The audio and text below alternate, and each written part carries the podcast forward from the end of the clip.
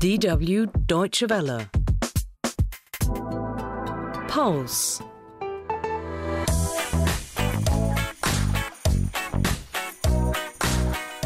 Hello and a warm welcome to this germ-packed edition of Pulse. I'm Eunice Wanjiru in Bonn, Germany. In today's program, we look at some of the consequences of online hacking in Uganda. A period summit in London is being set to deal with the issues of period poverty. These stories plus the elections in Liberia coming right here on Pulse. Don't go away.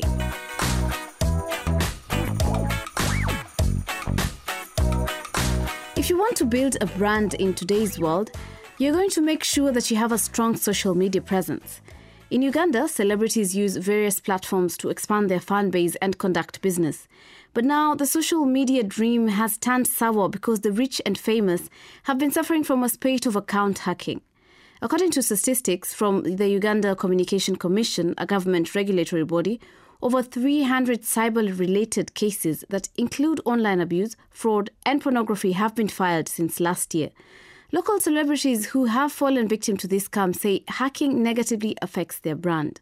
Frank Yiga reports.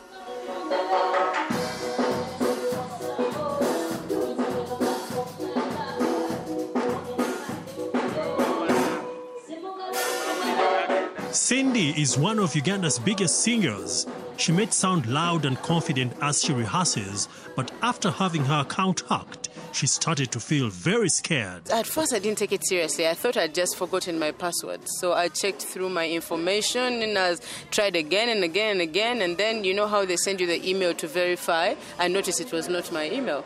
I didn't know how to go about it for about two months. I couldn't get it. Then finally, I got another hacker to hack into my email and then, you know, got my information back. But it was definitely scary because the person who hacked it could feed us any information they wanted. And at that period of time, they did not give the right information to the people. They said the most hateful things, the most embarrassing things, you know?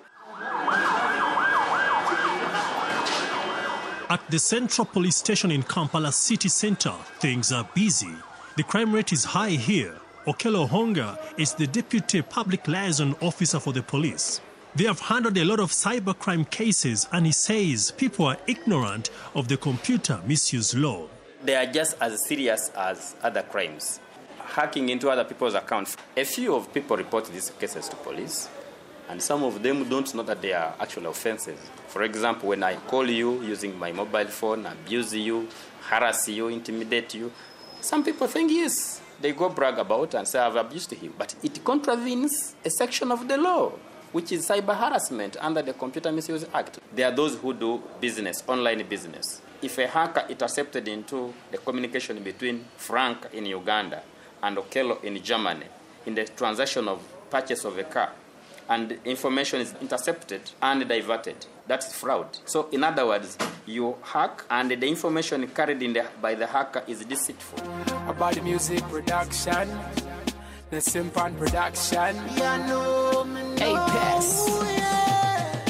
Apas is another musician. At his recording studio, he pulls out his phone to show me the various platforms he subscribes to. He thinks celebrities are also to blame for not installing more security on their phones. He studied information technology and is happy to say he has never been hacked. I have a couple of platforms I'm on. I'm I'm on um, Facebook, I'm on Twitter, I'm on Instagram, I'm on uh, Snapchat, I'm on so many, even the ones that people don't know in Uganda. I'm privileged to have done some IT. I'm very good with uh, passwords. I try to make everything very difficult for anyone to even try anything close to that. But you never know, but um, I'm pretty careful. I would make sure that if anything has to be changed, they will have to have my phone number to get a message to uh, actually change that.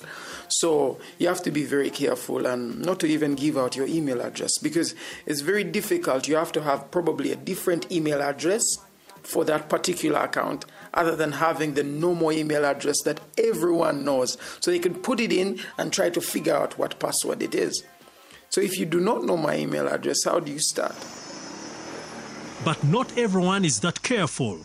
Colonel Bantariza, a government spokesperson, says that the lawmakers are currently passing more stringent measures to guard against this kind of social media crime and tighten up the current laws. We have got an entity called Uganda Communications Commission with a law that governs uh, uh, activity on social media. They are even coming up with more stringent measures because there is an act against computer misuse, right? But act against computer misuse is not good enough because I think when they made it, it did not provide for using any other devices like phones and so on. Because if you got caught today and you charge me for computer misuse, my phone is not a computer, right? They are working on that one because you know technology changes every 18 months worldwide, and catching up with it is not very easy.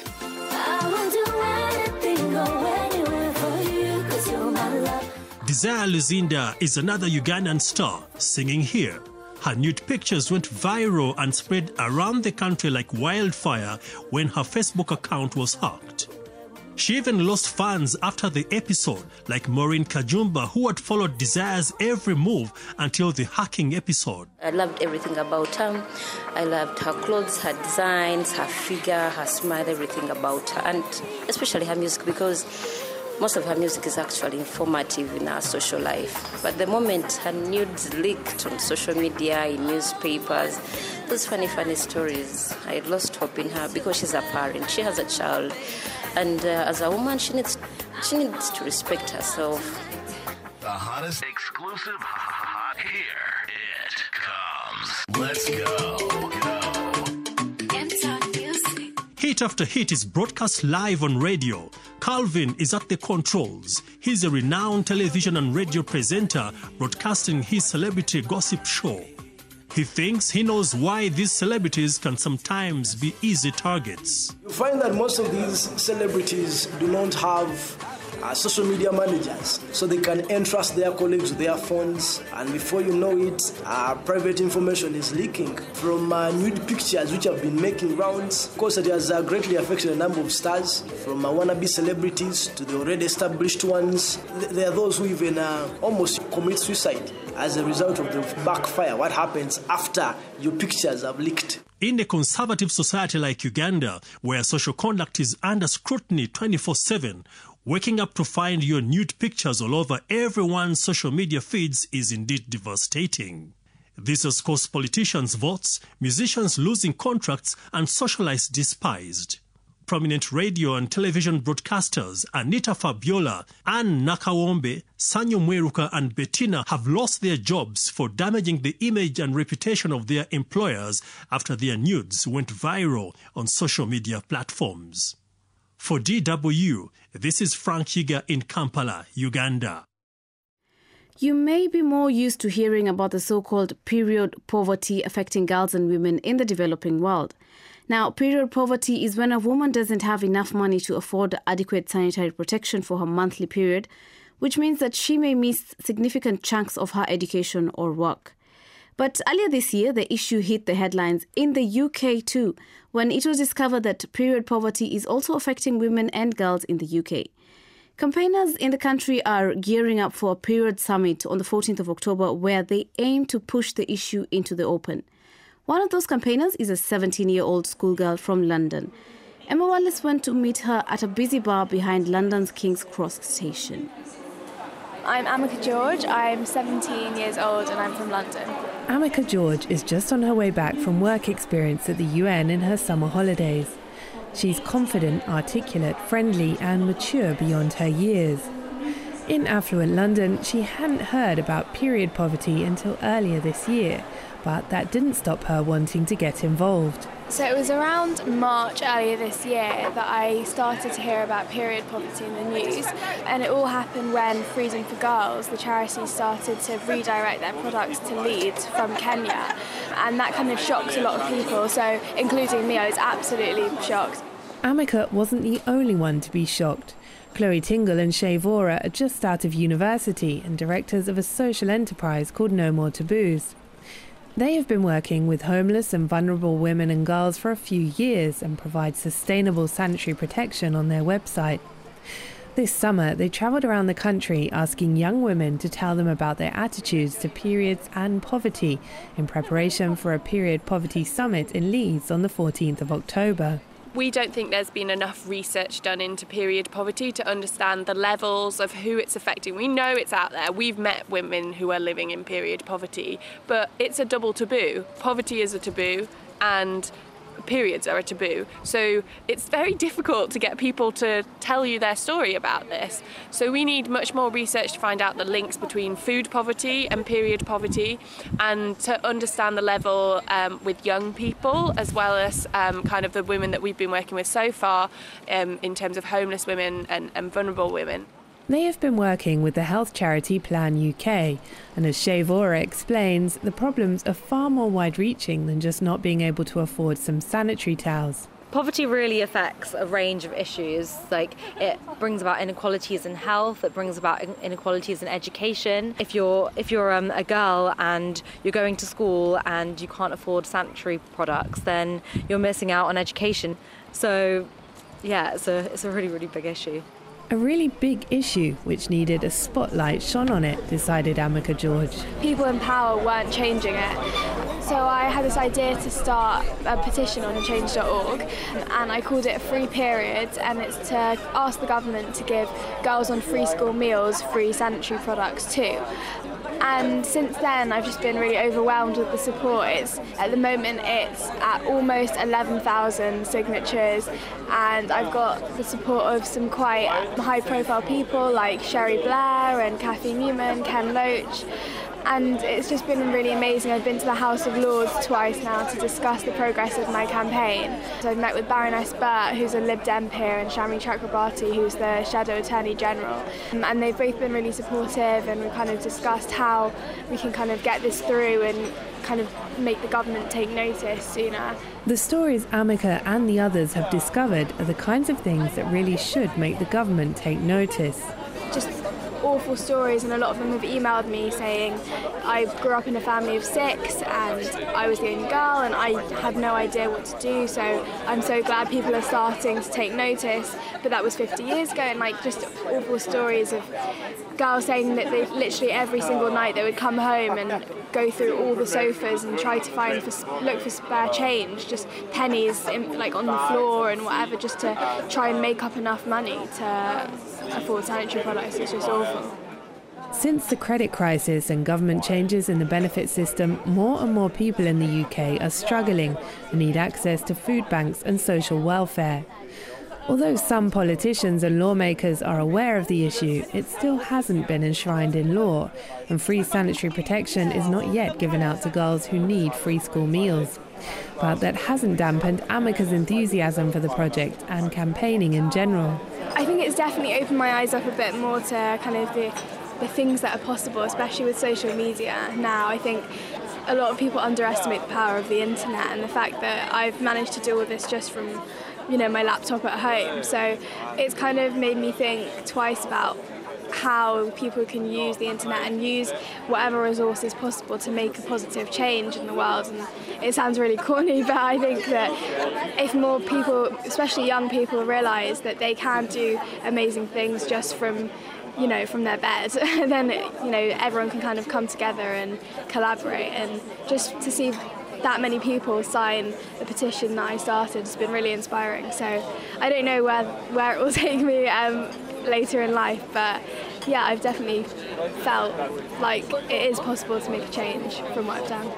And that spirit looks like propelling Amika far into the future and getting the issue onto everyone's agendas at the same time too. It's actually the first time I've ever done anything like it, so it's been um, it's been quite overwhelming. I think I just kind of thought that I'm in a really lucky position where I've never had to go through any of this, and I've like when I start my period, I've never even thought twice about not having pads. So when I read about it, it just completely shocked me. Like I just couldn't get over it, and I couldn't stop thinking about it. So I just thought, if there's something I can do that would help, um, then that's that's good. And I um, since then loads has happened that's kind of helped me to raise awareness. So I've spoken at different events and I've um, gone to meet different people, meet uh, the peers and meet other campaigners, and I have a few things lined up at the end of the year which are really exciting. So I'm hoping that period poverty is going to become a more a more frequently used word in, in society.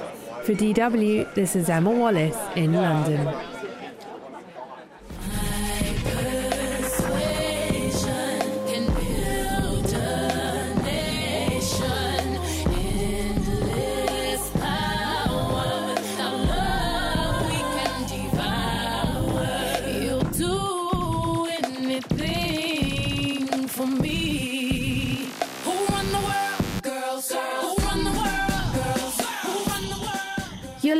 To Pulse.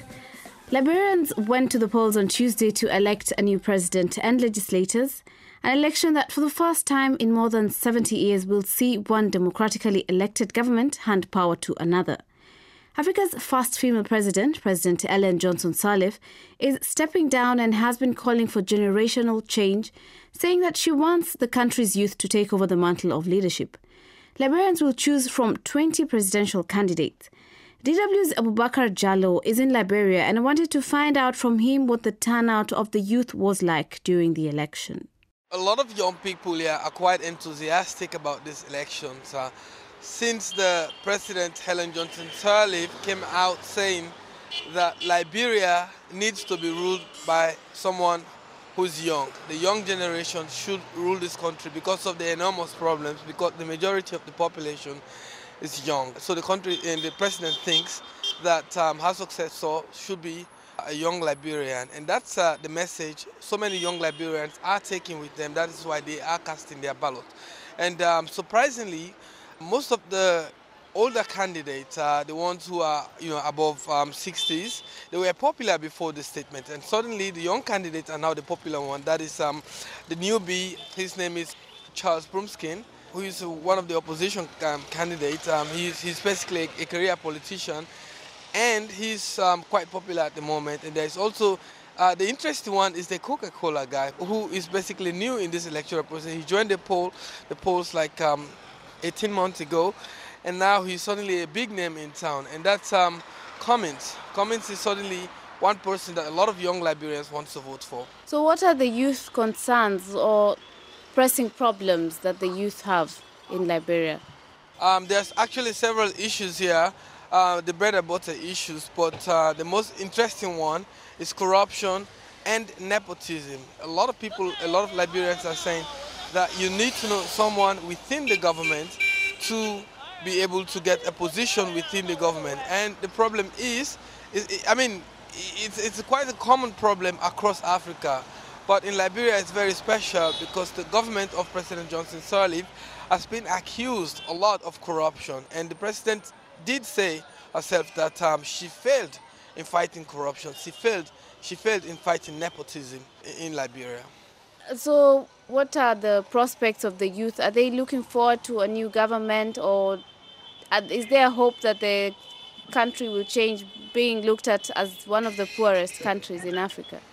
Yes, like you rightly said, Eunice, Liberia is one of the poorest countries in Africa, and these youth are looking forward to uh, a younger person who will steer the economy forward, who will bring development to um, in this country. And um, some of the supporters that I spoke to, um, supporters of Cummings, who is the youngest um, presidential candidate in this election, they are saying that Cummings has um, a track record of being a good manager to in the Coca-Cola company. He rose from a nobody to a somebody, and um, he became a successful um, businessman within Coca-Cola, and he managed a huge budget within the Coca-Cola company.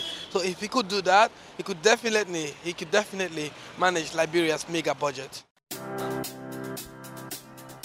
I was speaking to DW's Abubakar Jalloh, who is currently in Liberia.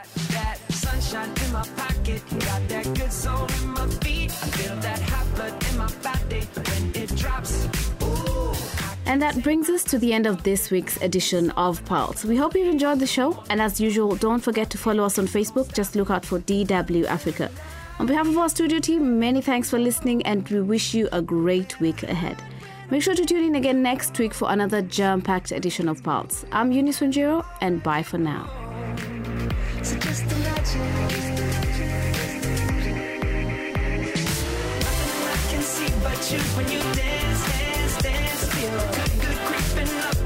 so just this, death, all those things I shouldn't do, but you dance, dance, death And ain't nobody leaving soon, so keep dancing.